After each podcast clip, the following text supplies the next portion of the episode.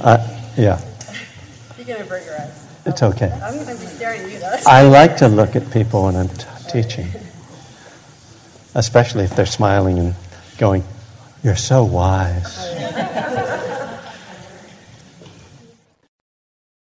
That's when they're going, What? Uh, hmm. So exciting. How many people are excited? Yeah. Oh, you really are. Oh, good.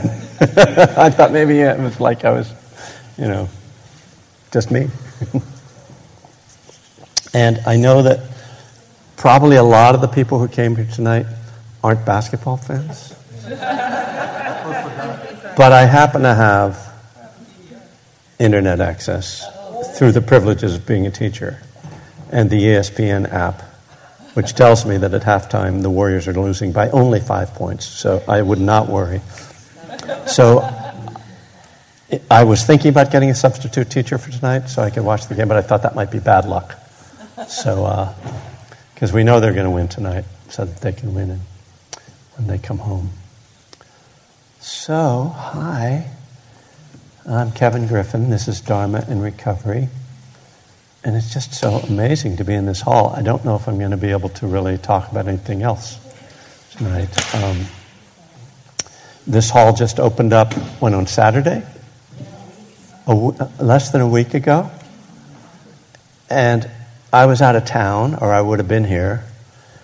But one of my Facebook friends, Walt Opie, who used to work here, and he, he was here on Monday night and put a bunch of pictures up on Facebook. And I was looking at it, I was going, My class is on Friday. You think they'll let me teach in there? no, they're probably going to put me back in the old place. So until they figure out, you know, who they're letting in here, I mean, we've got run of the place. So, uh, how many people here have ever been in the hall at the top of the hill? Yeah. So, you know, this is very similarly designed. It's eight sided, representing the Eightfold Path. And it's really tall, representing tallness. no, really, actually, when you're meditating, what you want to do is like, and then you go up through there, like your whole like spirit thing goes up there, and I think there's like an enlightenment button up there, if you can get up there. So you just have to look around when you get there. Um, but, uh, you know, in keeping with kind of the, the design concepts of the center, you know, this is very much uh, in harmony with the uh, hall at the top of the hill. And, you know, that place that we'd been meeting, the Community Dharma Hall, it, it, was a temporary building. You know, it was like a double wide, basically. Hmm? Quadruple. A quadruple wide, right? It was a double double wide, but uh, you know, you get the idea. And it was there for like 25 years. I mean, it's it's amazing. It like did just like crumble into dust. I mean, you know, th- some things are less temporary than others. You know? but um, it's very moldy. I, I'm sure no doubt. And apparently, we're allowed to bring drinks in here. Not booze, you know, but. Um, because there's no carpet to spill it on, so just spill away. Knock yourself out. No ice. No ice? Right. you got priorities, you know. Um, and upstairs, there are two other small rooms, uh, the East Hall and the West Hall. And in the West, the West Hall, I'll be hosting, hosting, holding, I don't know, uh, a non-residential uh, weekend retreat, a Friday, Saturday, Sunday retreat in September 23rd to 25th. So it'll be like three day longs in a row. And I'm going to w- try working with this. Oops, what was that? Oh, this is good. I'll, maybe I'll work with that too. But uh, this, my workbook, which there are a few copies out there. Um, so it's exciting that this is opening up some opportunities for other events uh, here uh, than smaller things. Ah, so, um, How many people are here at Dharma and Recovery for the first time? Just out of curiosity. Yeah. Okay, how many of you are not in treatment? Okay. I mean, yeah, never mind. That was too complicated a question.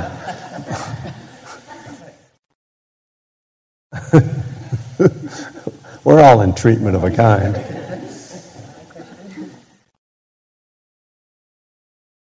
That was silly. Um, so, what we typically do here is we meditate for about 30 minutes with my guidance, at least partial guidance, and then we have time for questions about meditation, and then a little break, and then uh, I'll give some kind of a talk, and uh, to talk a little bit about step six. At least that's going to be the starting point, since this is June and the sixth month of the calendar, of our calendar in any case. Um, so, let's begin.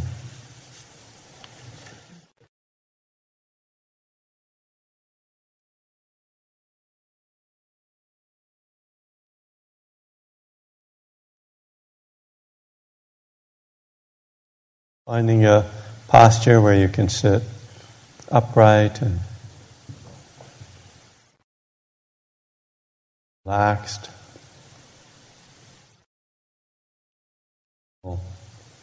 Maintaining alertness.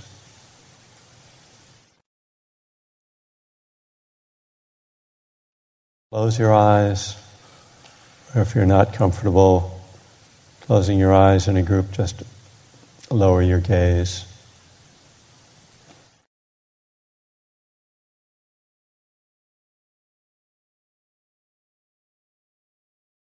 Your awareness come into the body.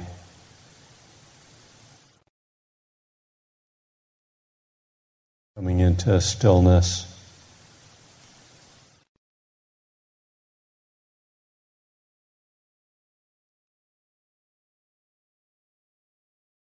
Letting the body soften.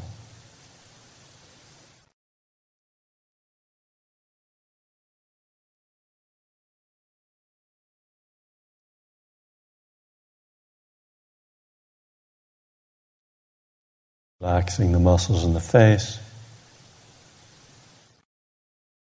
letting the jaw soften.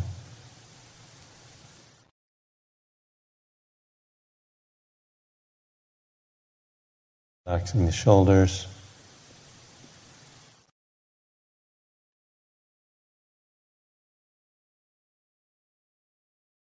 Softening the belly.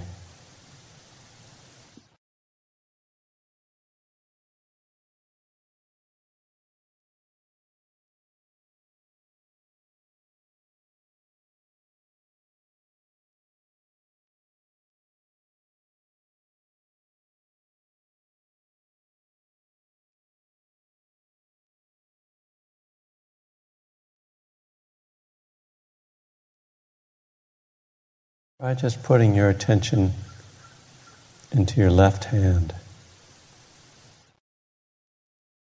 Feel one finger at a time. Just take your mind through one.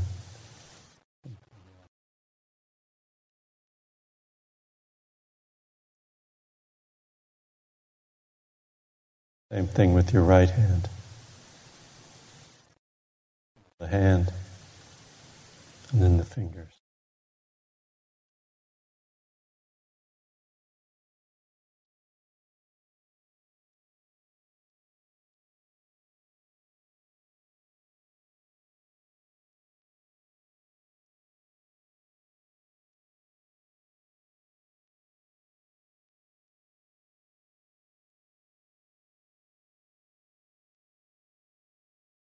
Feeling the aliveness of your body.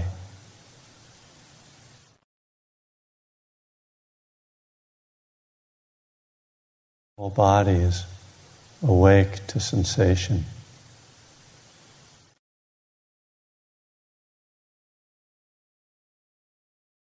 In flesh.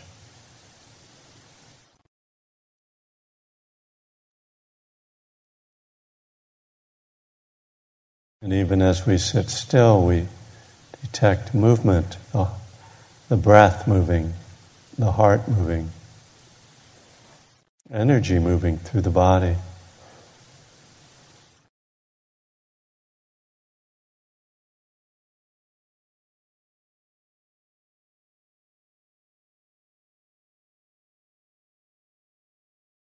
That the idea of stillness is really just a concept like the idea of silence. There's no real silence or stillness.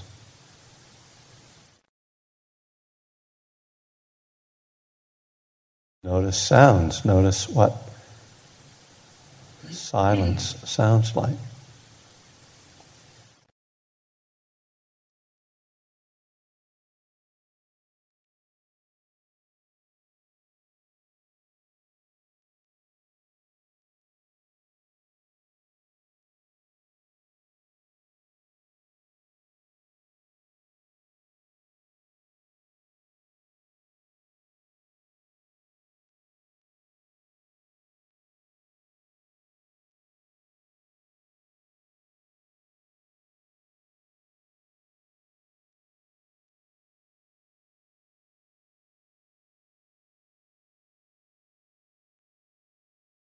Start to focus more closely on the breath.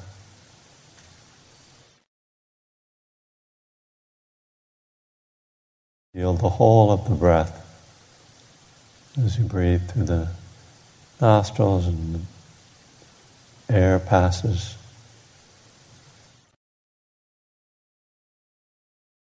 Lungs, the chest and the belly expand, the ribs and contract as you exhale.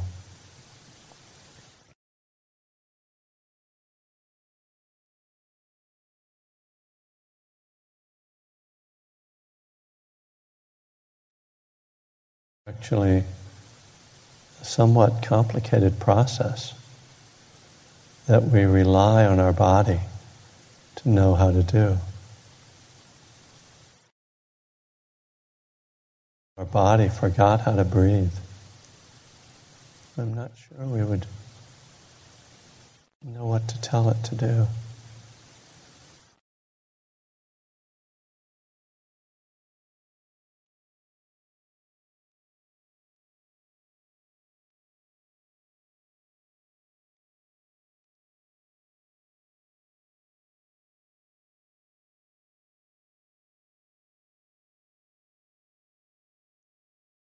Become more focused, more engaged. Narrow the attention down to one point of sensation, either at the nostrils, where you feel the breath coming in and out, or at the belly as it rises and falls with each breath, feeling the movement. So it's either feeling the passing of air at the nostrils, movement of the belly, the ribs.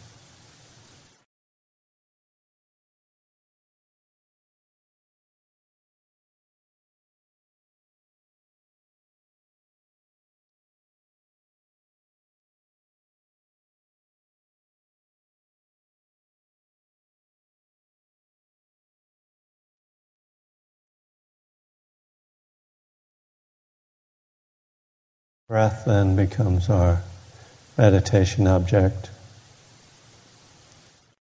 Call it our concentration object. But we're not kind of clinging on to the breath.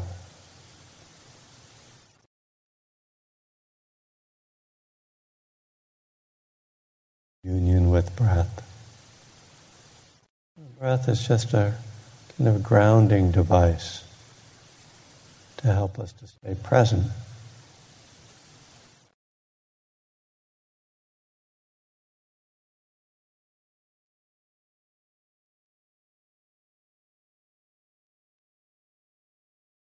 As the mind wanders away from the breath, we just acknowledge that and gently come back. A very simple training of the mind.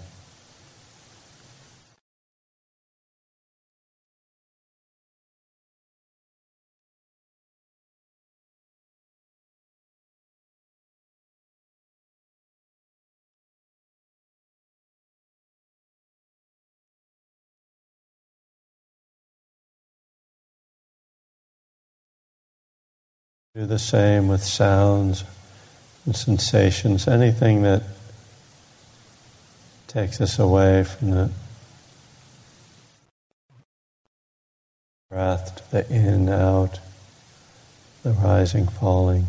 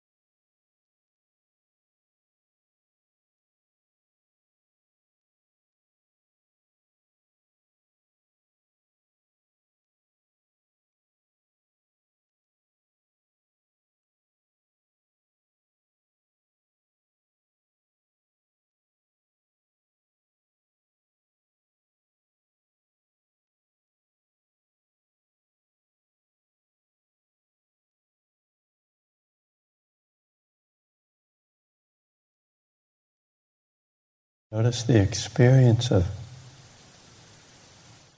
coming back to the breath.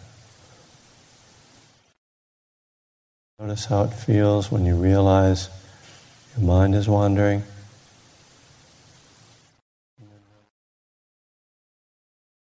Feels the transition to returning to the breath and settling back again. Key moment.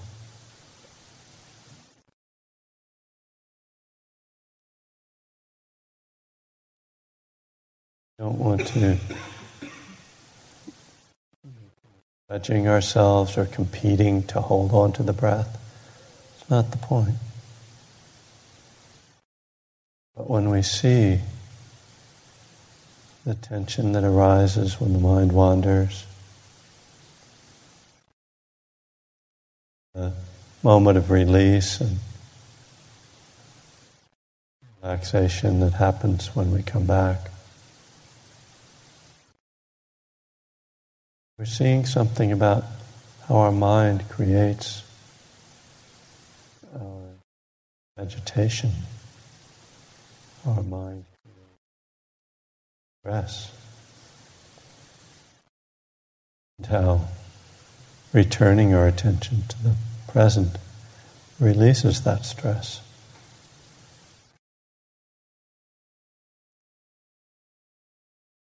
This is the process we're looking at.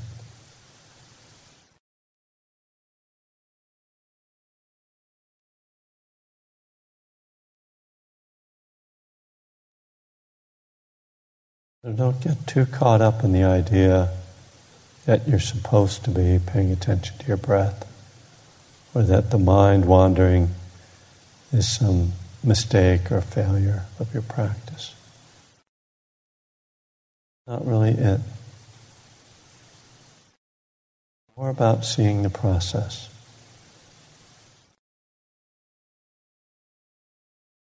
That then motivates us to be more present, to let go.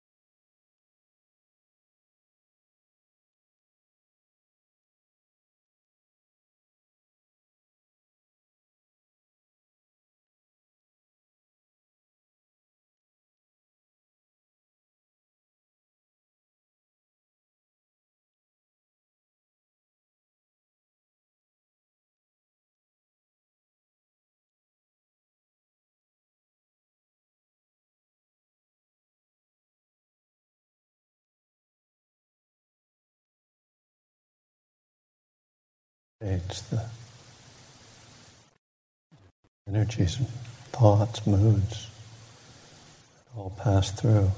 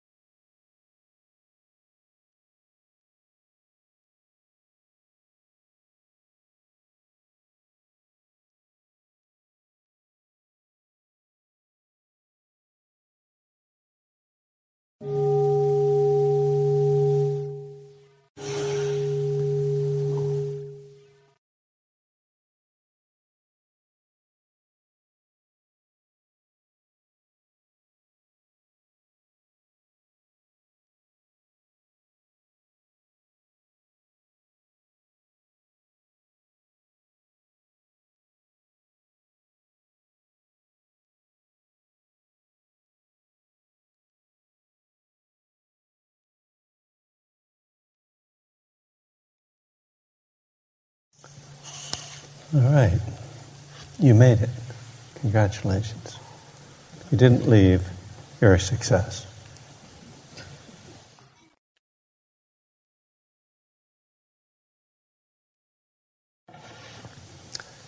So, um, I'd like to take questions about practice if there are any.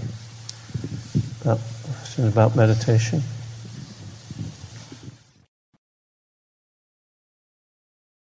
Don't be shy, or be shy but still ask a question.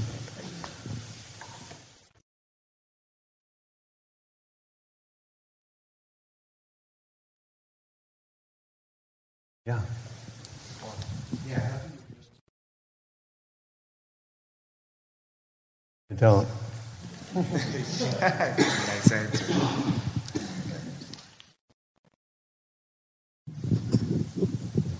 So the question was, how do you maintain focus throughout the, the process so you don't focus on anything? Because I find my mind drifting and hard to bring it back to one. Did you hear me say during the instructions that you should maintain focus? I did not. Okay. Good. Thank you. I don't want to be misunderstood. I mean, it, it's a it's a common misconception, mainly because, well, partly because I think the word meditation implies to people that they're going to not have any thoughts. So that's one misconception. What would you do without your thoughts? You wouldn't know how to get home. You know, you wouldn't know how to start your car. You rely on your thoughts. But uh, we also hear the meditation instructions that say, when your mind wanders, come back to your breath. And the way we interpret that is, oh, my mind isn't supposed to wander, it's supposed to stay on my breath. But that's not really the instruction. The, the wandering mind is just a natural thing. That's what our minds do. We are trying to train them to be a little less unruly, uh, but not so much. That's not a goal exactly. You know, just keeping your mind on your breath. That's not the goal of meditation practice. If there is a goal, the goal is to develop insight into the way that we create our own suffering and to stop doing that. Now, even that that's somewhat unattainable, but it's a good place to start because when we when we start to see how we create our own agitation, how our thoughts, our plans, our memories, our judgments all uh, create an ongoing sense of uh, not enough, or that things aren't right, or that I need to fix them, or they could be better. Uh, that sense that it's just not, things just aren't the way I want them to be, that uh, is what the Buddha calls dukkha. It's this, this unsatisfactoriness. And when we see how the mind, how our own mind, cre- actually cr- kind of creates and buys into that sense of unsatisfactoriness, we realize that there's an alternative. And that's what the experience of coming back to the breath shows us. It shows us the alternative to staying on that wheel.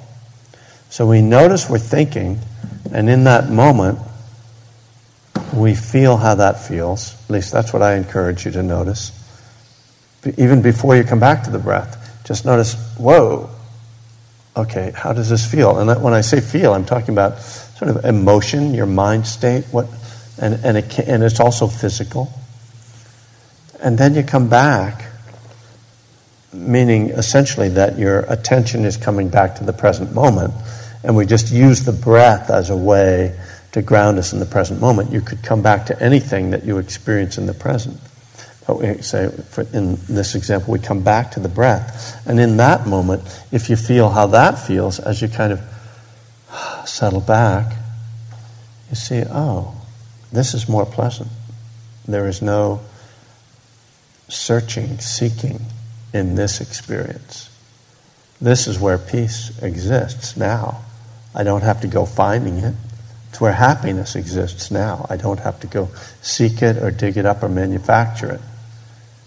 It's just a matter of letting go of that habitual chasing after thoughts.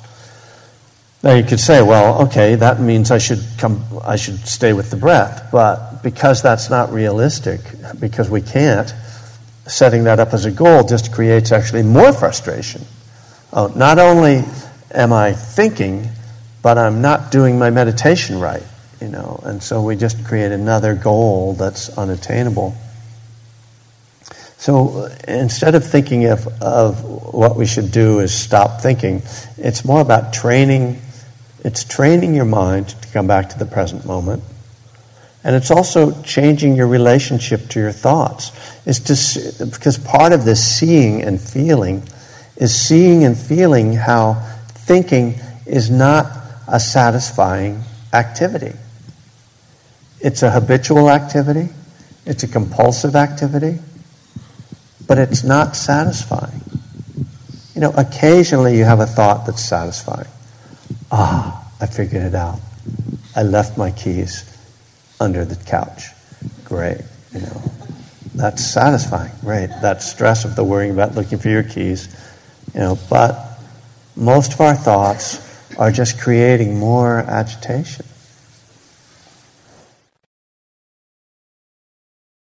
And so if we change our relationship to our thoughts, part of, what, part of that is being less attached to them. So it's possible to have thoughts without getting agitated. And that's, you know, as we, as we develop more uh, presence, more mindfulness, we start to uh, experience our thoughts from the place of awareness, which, uh, I, let me put it another way. We start to become more aware of awareness itself. And awareness itself is never agitated. There's no disturbance in, in awareness. And most of the time we're not aware of awareness, it's subtle, and there's you know all this entertainment going on in our minds and externally. But when we quiet down a bit, we start to become aware that, oh, there's this other reality, just the knowing quality of mind. And when I'm observing the mind from there, it has a different effect. Our normal way of being with a thought is I'm having this thought. I need to think it. I need to figure this out. To solve this. Uh, uh, and there's no separation between awareness and the content of awareness. But as the mind quiets a little bit and mindfulness becomes stronger, we start to realize, we start to see that separation, to be able to separate awareness from the contents of awareness. And that's how we change the relationship to the thoughts. So they, they become less compelling, they become less um, of the center of things. They just become more like the sound of a dog barking. You know, it's like your own mind barking at you. It's kind of what they do to us. That's an extremely long answer to a question that wasn't asked. But uh, I just need something to get me going. You know, I'm kind of like an improv artist, you know.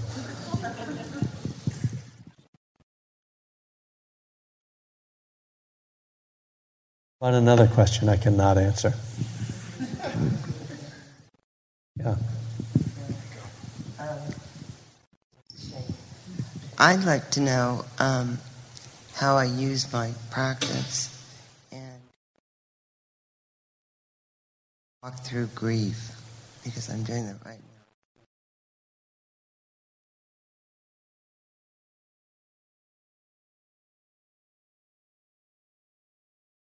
now. I think one of the most valuable aspects of meditation practice is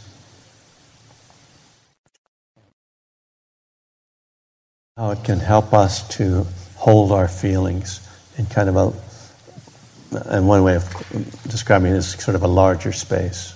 But uh, a lot of my practice, rather than being about the breath, is, is really focused on feeling.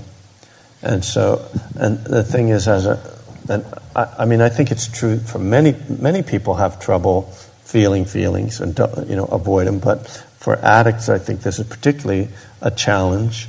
Uh, you know, addiction itself and our substance or whatever you know uh, behavior we were using uh, was a way of suppressing or altering feelings. You know, getting away from them in some way, uh, and whether that's because we are less able to handle feelings or uh, more sensitive to feelings, or just uh, we become reliant upon our addiction to solve them. I don't know.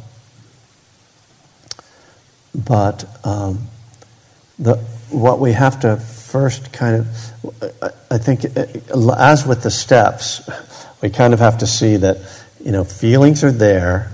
I can't not have feelings. So that's kind of like step one. It's like I'm powerless over the fact that I have feelings.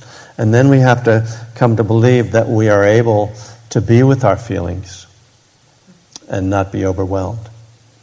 And so the power greater than ourselves in Buddhist practice is mindfulness, really, and compassion.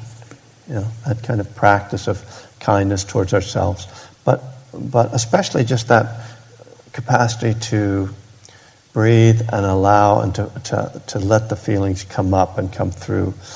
And um, there, you know, there's this tendency for us to so quickly kind of jump in and try to control them, figure them out, think them away, you know, therapize ourselves, that being able to take the thoughts out for a moment, you know, step away from the thoughts and just go into the visceral experience of feeling is kind of the key starting point to say, I can be with this. We have to kind of trust ourselves.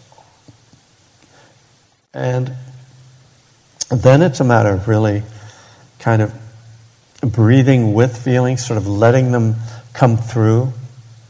You know, the thing is that most of the time with our emotions, we think about them. And when we think about them, we actually trigger more feelings. And then the more feelings triggers more thoughts, and we get into this vicious cycle. When we can st- step out of the thought process and just into the feeling process, then we give the feelings room to play out. Because, like everything else, they're impermanent unless we keep feeding them you know, with more thoughts and, and, and with fear. You know. So, so there is this courage that it takes. Kind of like a, the dog that's coming up to you barking, and it's like, you know, they can smell fear. They always tell me when I was a kid, you know. So breathe and you kind of relax, you put your hand out. And it's kind of like with your own feelings, you just kind of go, okay, they're not going to bite me, you know, if I just breathe and let them through. Then it's kind of like it's a little bit of coming home, coming home to ourselves. Oh, this is this is what I'm feeling now. This is, you know, and and just being present, fully present with the feeling, is very rich uh, with feelings of grief. Uh, when my father died, I did a lot of work around just feeling, and. Uh, you know, I would actually intentionally each night read some of Stephen Levine's work on death and dying just to kind of bring up the feeling because I wanted to make sure that I didn't suppress it. But what I noticed about that grieving was that it was very distinctly different from the kind of depression and sadness that I'd had a lot in my life. It was very self centered and self created. Grieving the loss of a, a loved one is a very human thing. You know, it's very natural and we cry and we feel it, but it's not that self directed hatred. So, uh, again, I think if we trust ourselves to feel that, that then it's something that, that we can go through. And, and to, to remember impermanence. That's one of the things that I think is really important to remember when an intense feeling is coming on. This is intense, but it's not going to last forever. Because one of the sort of uh, delusions of emotion is that whatever emotion we're having, we think it's going to last forever, or it feels as if it's going to last forever. So when we remind ourselves, this is impermanent, I can feel this, and I just need to give it space and not fight it, then it becomes much more natural process, and it's and it's very manageable. Yeah. I hope you know that's helpful, and I hope you can work with that. Yeah, thank you. Well, um, I guess we can take a little break. There's great tea set up out there, and uh, water fountains, and restrooms, and all genders, you know, non genders were covered there. And um, so uh, we'll take about a 10 minute break and we'll ring a bell and come back and talk some more. Thank you.